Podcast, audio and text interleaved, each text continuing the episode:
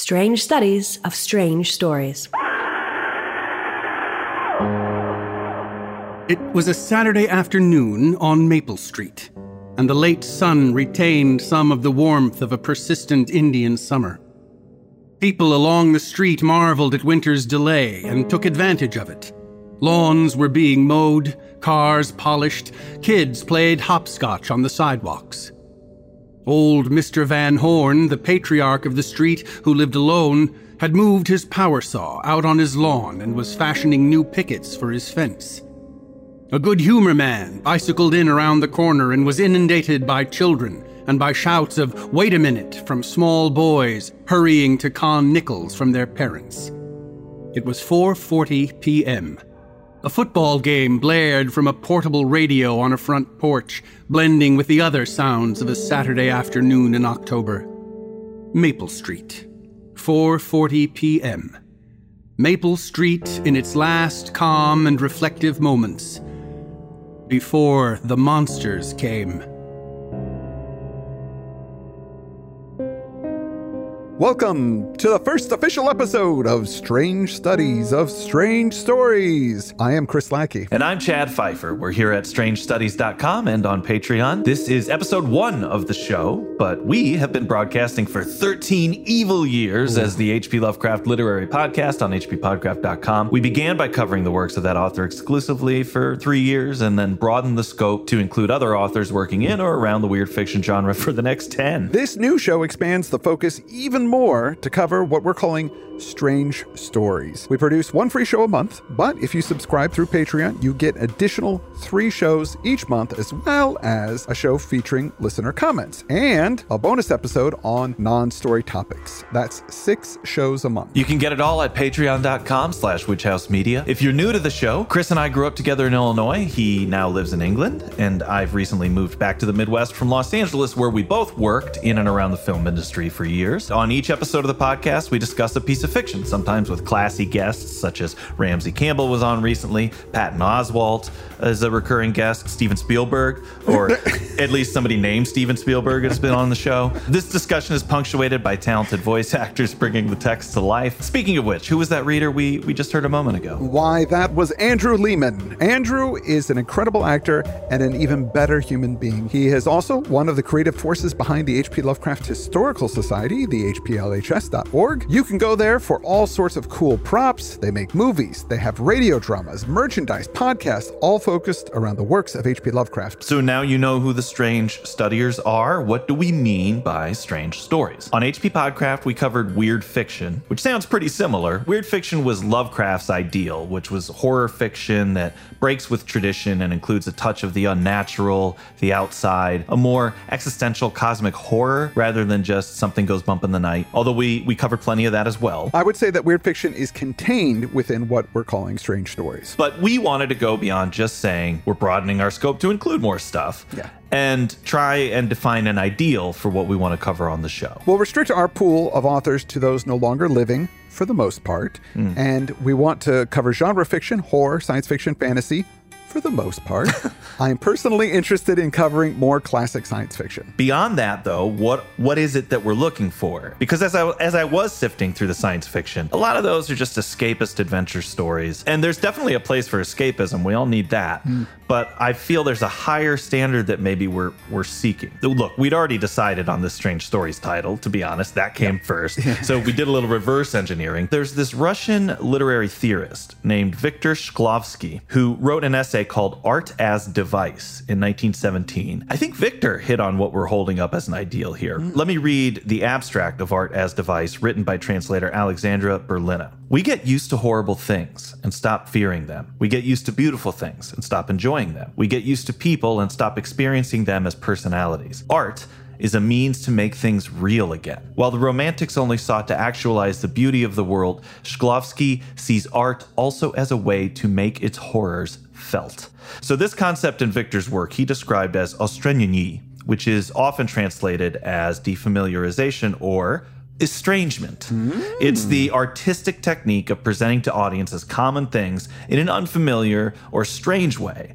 So that they can gain new perspectives and see the world differently. Mm-hmm. And I think that's what we're looking for here gripping fiction that provides perspective. When I got to this definition finally, it instantly made me think of Rod Serling. Yes. The TV writer who legendarily became frustrated when his thoughts about serious issues were being censored, uh-huh. and who came up with the solution of using aliens and robots and haunted dolls to get around those censors and provoke more serious thought. Just as H.P. Lovecraft blew my mind growing up, so did Rod Serling's show, The Twilight Zone. That show was a huge influence on me, and I think most writers will tell you the same thing. And that's not to say we're not going to tackle some more escapist fare. Just this month, we're talking about doing some Robert E. Howard. And that's often just really fun monsters, wish fulfillment. Although it does sometimes sucker punch you with some thoughtful stuff. I mean, Yeah. Conan occasionally gives an aside about the nature of reality or something out of nowhere.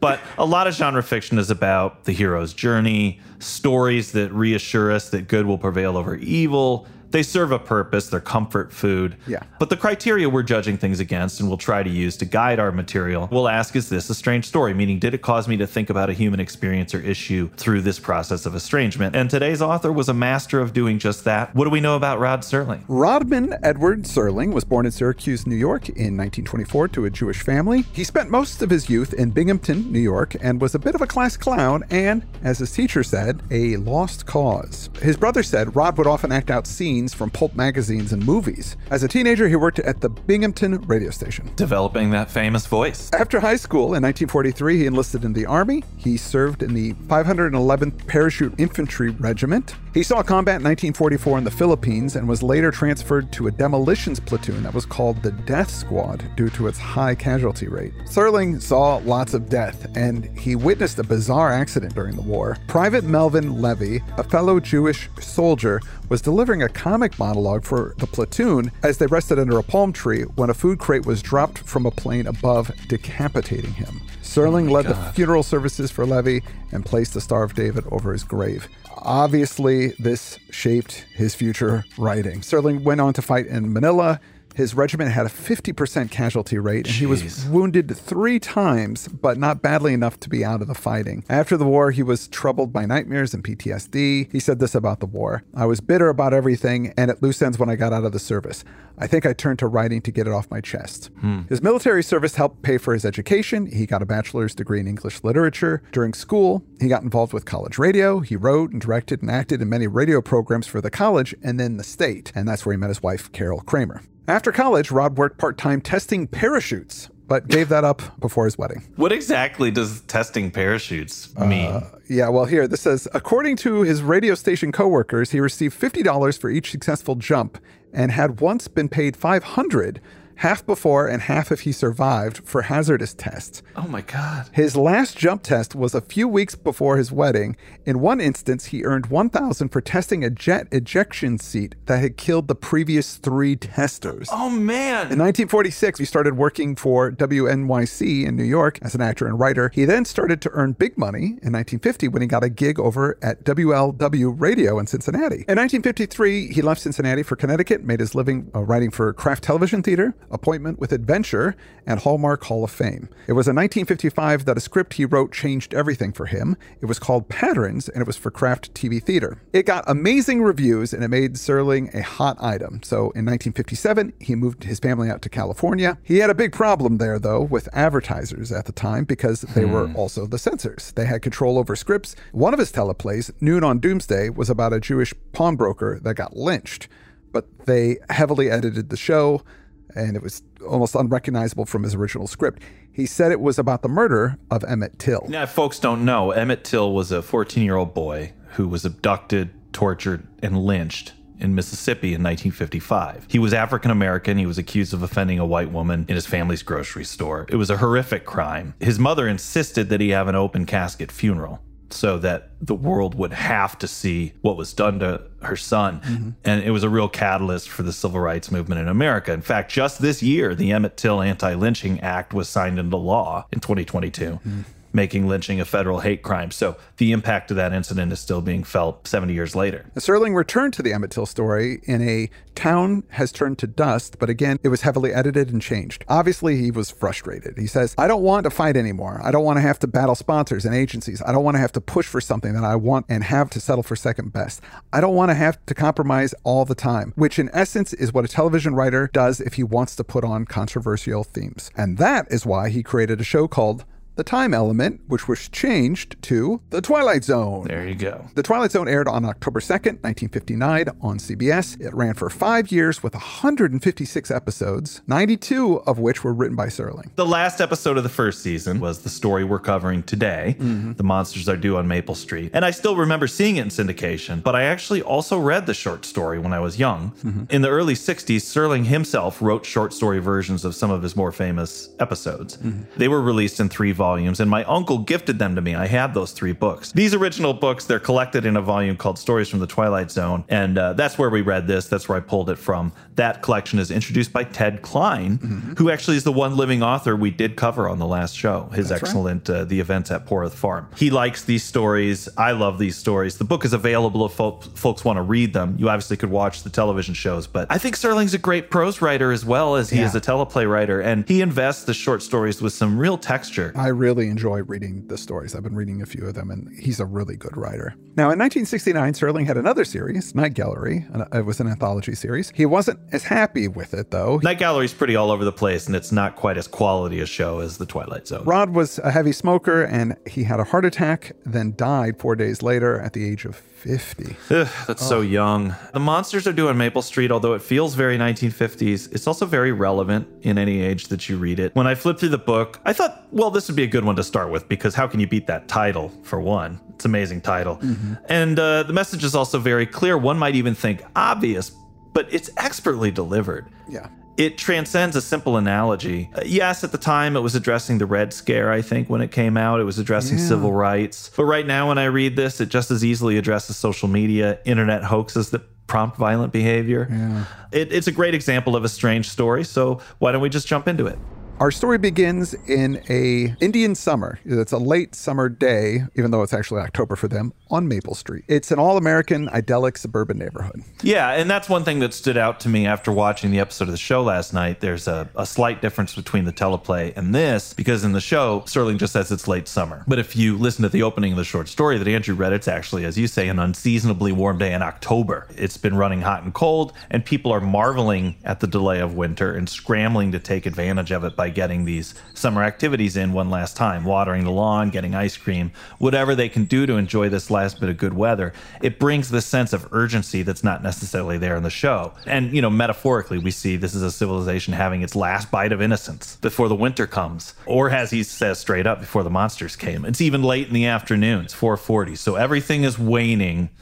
It's the calm before the storm. This guy, Steve, is an ex Marine. He's washing his car when whoosh, a sound is overhead and a light that is so bright it overpowers the sun flashes across the sky. His neighbor, Don, sees this too and asks Steve, What was that? Steve guesses a meteor, but there was no crash. Steve's wife comes out asking what's going on, and he sticks with his meteor theory. One thing that we touched on a lot in our study of weird fiction was the idea that things happen that are just never explained in life. Sometimes it's something like a weird meteor actually in some of our stories. But Yeah. but this inciting incident is just it's just that. It's something that happens, everybody witnesses it, but nobody knows what it is, mm. and it's never explained to them. Certainly this has happened to me in the past where there's a big sound or crash or a light in the sky. It happened a lot in Santa Monica where I would then be on Twitter trying to find out what happened mm-hmm. along with other neighbors whom I don't know personally, you know, but who are in the also tweeting in the area and we're trying to put together what was that bright light in the sky. And of course, theories start popping up right away based on pure speculation. Now, when she goes back into the house, she notices that everything is quiet. Nothing is running. Everything has lost power in the house. And it's not just her place, it's the whole neighborhood. Old man Van Horn is sort of the patron of the neighborhood. He walks off to see what's going on in other neighborhoods. So he goes out to collect some information and disappears from the scene. This guy, Charlie, he's a tubby fella with a Hawaiian shirt, comes out on the road demanding to know what's going on. All the neighborhood comes out, and everybody's wondering was this due to this meteor? This flash? But that's weird because nothing is working, like battery powered things aren't working. So it's not a blackout. Yeah, the electricity's one thing, but I think even a hose stops spraying water suddenly. So nothing is working. Yeah. And I love the sensation of everybody sort of waking up in this moment, the device that things die out, because that's how it feels whenever devices go off. I don't know if you've ever worked in an office when the internet drops out for some reason, but it's like suddenly people look up. Where have I been all day? You know, they're Yes. looking at each other and talking, and you hear like laughter and conversation. What is this strange environment I'm in? Charlie tells Steve that he should go downtown and chat with the police. It's like, who's he to be bossing folks around? This Charlie's a real piece of work. Steve tells him it's not a power failure. There's no nuance to Charlie. In the episode, they tried to make him okay at the beginning of the of the show a little bit, but in the story, he's immediately described as fat and dumpy with an unpleasantly high voice, and he's he's trying to get people to do things for him right away. You know he's going to be the antagonist. I think there's shades of this character in the guy in uh, Night of the Living Dead. Oh, yeah. I thought the story was really good at keeping the characters a little general, or at least discussing them in terms of uh, professions or habits. You know, we've got an ex-marine, a recent widow, Mm-hmm. the patron of the street, rather than this guy's black or white or Jewish or you know Mm-hmm. ethnicities or religions. The show, the television episode, sets it squarely in 1950s white suburbia, but the text of the story could really be adapted to any neighborhood, any group of people. It's really attacking prejudice in a more general sense. Yeah. However, it's funny how even Ster- Serling can't help but reveal a little of his bias in the writing Mm-hmm. because there's some shorthand here saying, look at this fat, dumpy guy. Obviously, he's an idiot. Mm-hmm. It was making me laugh, not at the expense of the character, but because I wondered,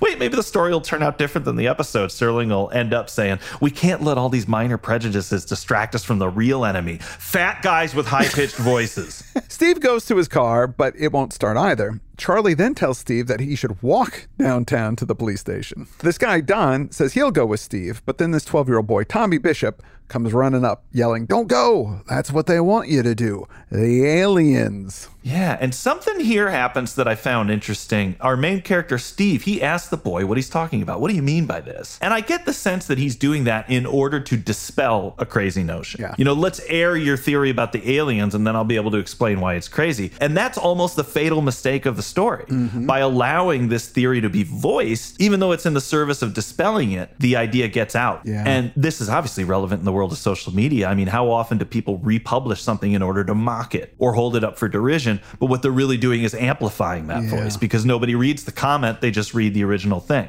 And that's what happens here. He goes, Tell me about these silly aliens so that I can knock it back. And that's not what happens. Tommy goes on to explain that this is just like one of his comic books. This is an alien invasion, and what the aliens want to do is infiltrate the neighborhood. He he says in every story he's read about a spaceship landing from outer space, this happens. And in one particular, he may have just read there's a, a fake family with uh, Yeah. parents and two kids, and they're imposters. The aliens uh, will have a family move in months or years in advance that seem totally normal, but are really aliens in disguise. Everybody laughs Tommy off, but the kid is really insistent on it, and it sort of sets everybody on edge. The Twilight Zone gets rebooted every decade or so as well. There was a reboot in the 80s that I loved. There was one in the 2000s. I think it was Forest Whitaker was hosting that one. And they did a newer adaptation of this story in which it was more solidly about profiling and terrorism. Mm-hmm. But it's a leap that's taken here. They all see some kind of UFO, but the idea that they've been infiltrated, that is entirely introduced by the boy. Yeah. There's no evidence of that at all. None. And it's just like in life when things are uncertain, somebody will say, Well, I don't have the exact solution, but I can tell you who's causing this. It's them. Yep. So if we can all just hate those people, then it feels like maybe we have some more control over Uh-huh. unknown situations. Steve, an experienced leader, senses this, and he knows that fear can make people do crazy things. He knows he's got to keep everybody cool, so he makes a joke, and it seems to ease the tension, but then a car starts turning over, or at least trying to start, and it's this guy, Ned Rosen, and he's in the driver's seat. At first, nothing's happening, but then suddenly it starts without him doing anything. And this is in a world that's never seen Knight Rider. So an incredible, incredible incident. He couldn't get the car going himself. It just starts up all on his own. It actually was really creepy watching the show last night. It impacted me reading this, but that worked better in the episode because you see it Yeah. just start on its own as he's walking away from it. Mm-hmm. And you can understand why it would freak all the neighbors out. And they start asking him, How did you do that? And he's like, I didn't do that. It did it on its own. And very quickly, Charlie gets suspicious. And this causes everybody else to get suspicious, except for Steve. Charlie keeps insisting that Ned tell him what's going on, and he keeps saying, I don't know what's going on. it did it on its own. Ned can see that the crowd is getting aggressive, so he stands his ground and he gets aggressive right back. He hasn't been outside, so he actually doesn't know how everybody's been talking or this science fiction business or anything. Mm-hmm. But the mere fact that he was inside, that he happened to be inside when the thing flew over, is used against him. Yeah. You know, he didn't even seem to care when that thing flew over. He wasn't out here with the rest of us, so he must know something. We see that people are forming a conclusion and then they're scanning for circumstances that can reinforce that conclusion. Oh, Just how we sort of scan for a literary theory to accompany the new show title. Uh, something else that's interesting about Maple Street that I thought about this time is that it's a land of plenty. Economically, these people are in pretty good shape because I was seeing comparisons of this episode to other works later, like zombie movies, where people all turn on each other. Right. But in those, you know, there is a real demonstrable threat that causes that. People are fighting in a really primal way for resources. Sure. And when food and shelter are at stake, I think that tribalism is maybe more relatable. Serling actually has another similar story to this that was a Twilight Zone episode, and it's very excellent called The Shelter, in which a neighborhood tears itself apart trying to get to the one bomb shelter during a, a, a scare, a bomb Yes. scare. Mm-hmm, mm-hmm. And it gets to a similar point as this story. It covers some of the same ground, but I think this one is more effective in a way because survival isn't necessarily at stake. No. This is pure madness born out of simply not understanding some phenomena in the neighborhood. Steve explains to Ned that all these idiots seem to think that there's a monster in the neighborhood for no real reason and that they've just lost their minds. But right at that moment, Ned's car starts up on its own again, and this causes a woman to scream when it happens because it's so horrific to her. And that just gets everybody all ginned up. They keep telling Ned to explain what's going on with his car, and he's tired of saying he doesn't know. this lady pops up and says that she's seen Ned outside in the middle of the night looking up at the sky. That's weird. Why would he look up at the sky? It's like he's waiting for something. And that made me, you know, as a reader, I go, well, I do that sometimes. Yeah. You know, I'm an insomniac. I think like this guy. And so I'll just go out and wander around and walk at night. How many neighbors are watching me do that and thinking, what's he up to?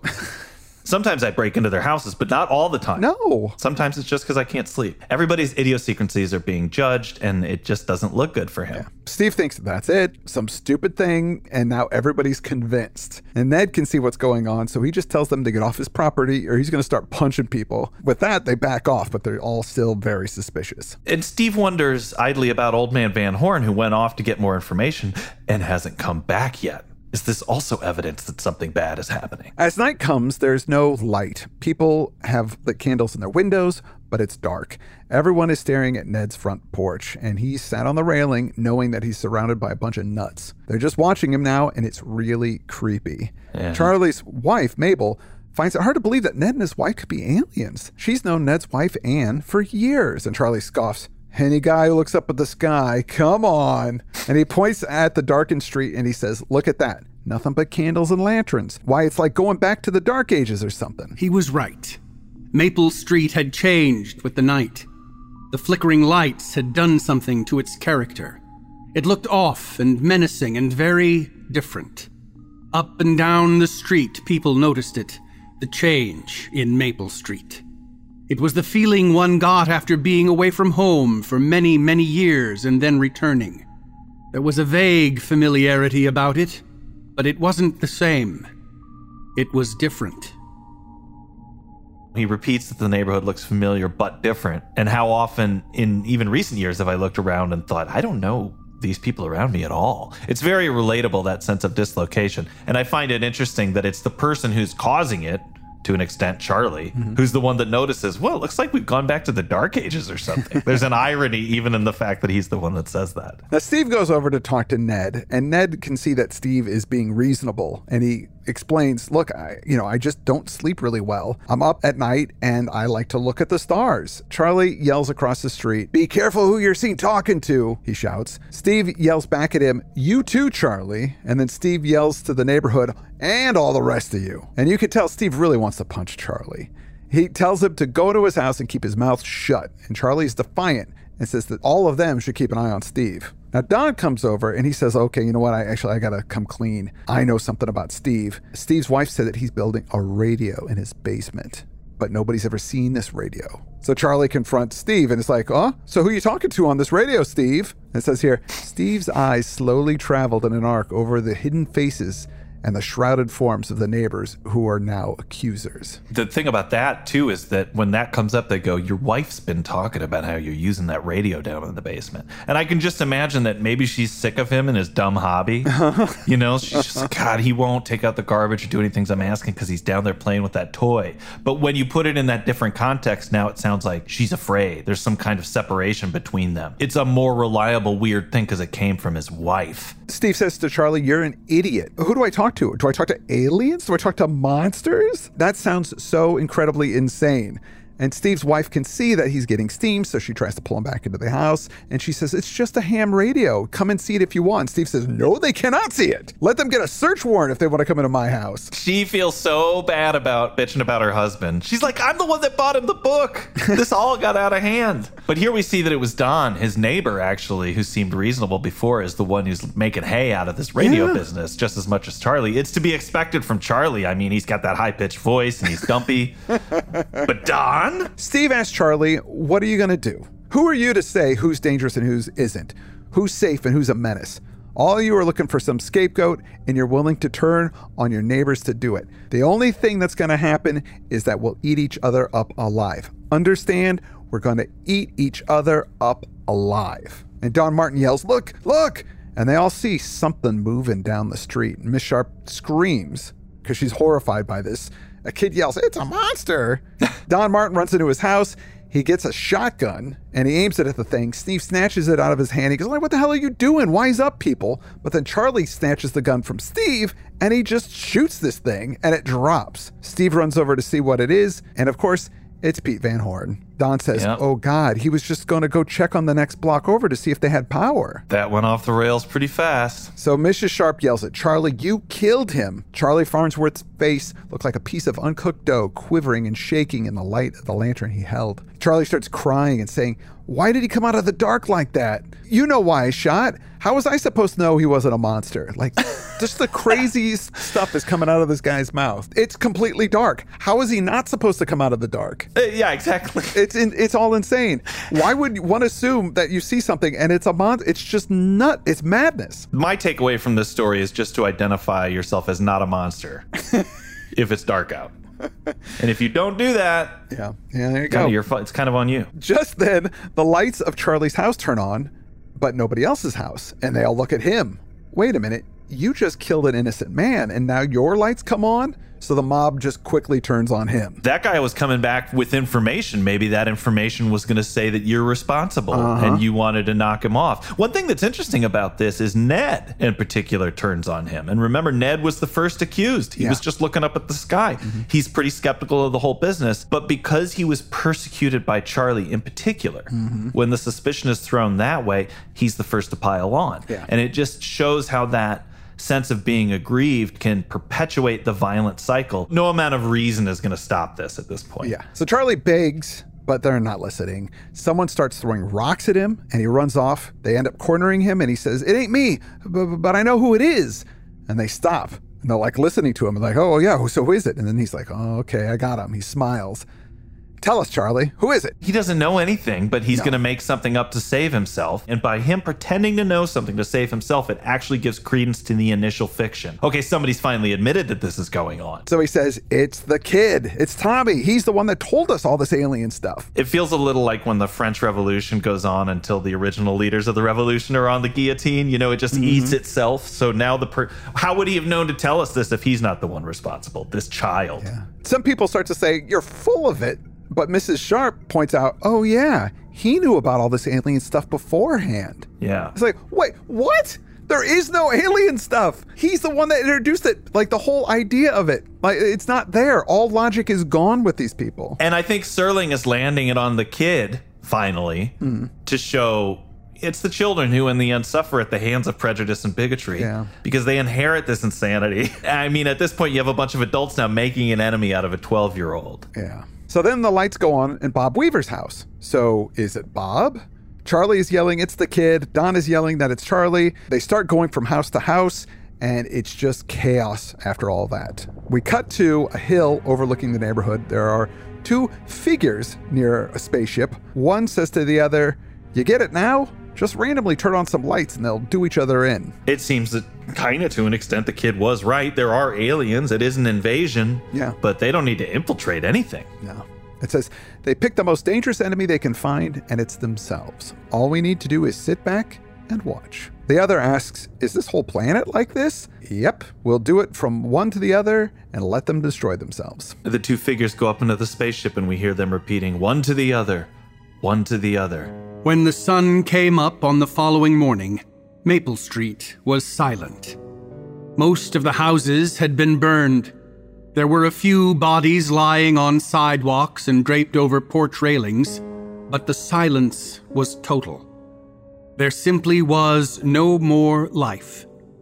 At four o'clock that afternoon, there was no more world, or at least not the kind of world that had greeted the morning.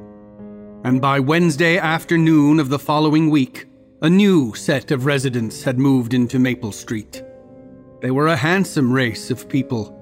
Their faces showed great character. Great character indeed.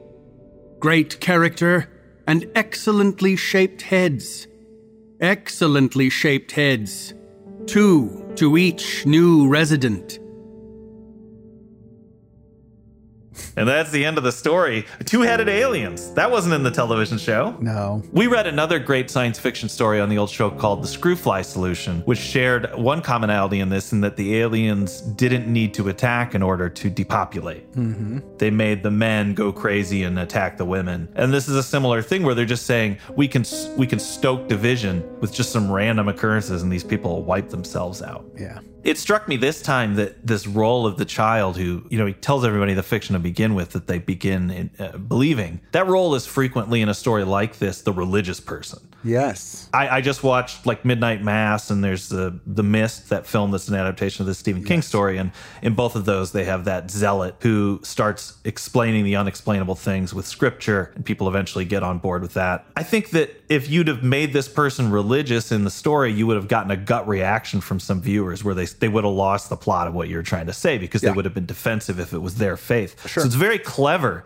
to have the person who knows how everything turns out from reading a bunch of books is the science fiction fan. Yeah. You know, is the kid who's read a lot. Of, That's the books he knows a lot about, not the Bible, but No. Yeah. you know, yeah. weird tales. It was smart way to estrange that element so that we can see the problem isn't necessarily the form of, you know, the storytelling that he's relying on, but simply that he's saying, I have a solution. It's in this book. Yeah. And now let's all scan to make things match this solution. It's true. And uh, just it screams out to me social media, Uh-huh. this story. And obviously, this came long before social media existed, but it's just it's true when it was written in the 1950s. Maybe it was about, like you said, the Red Scare that was going on. and prejudices in, in in Rod Serling's closing narration he says prejudices can kill and suspicion can destroy and a thoughtless frightened search for a scapegoat has a fallout all of its own and social media has monetized that Yeah. you know an interaction that's conflict based is much more important i mean these aliens at the end of this story seem like it's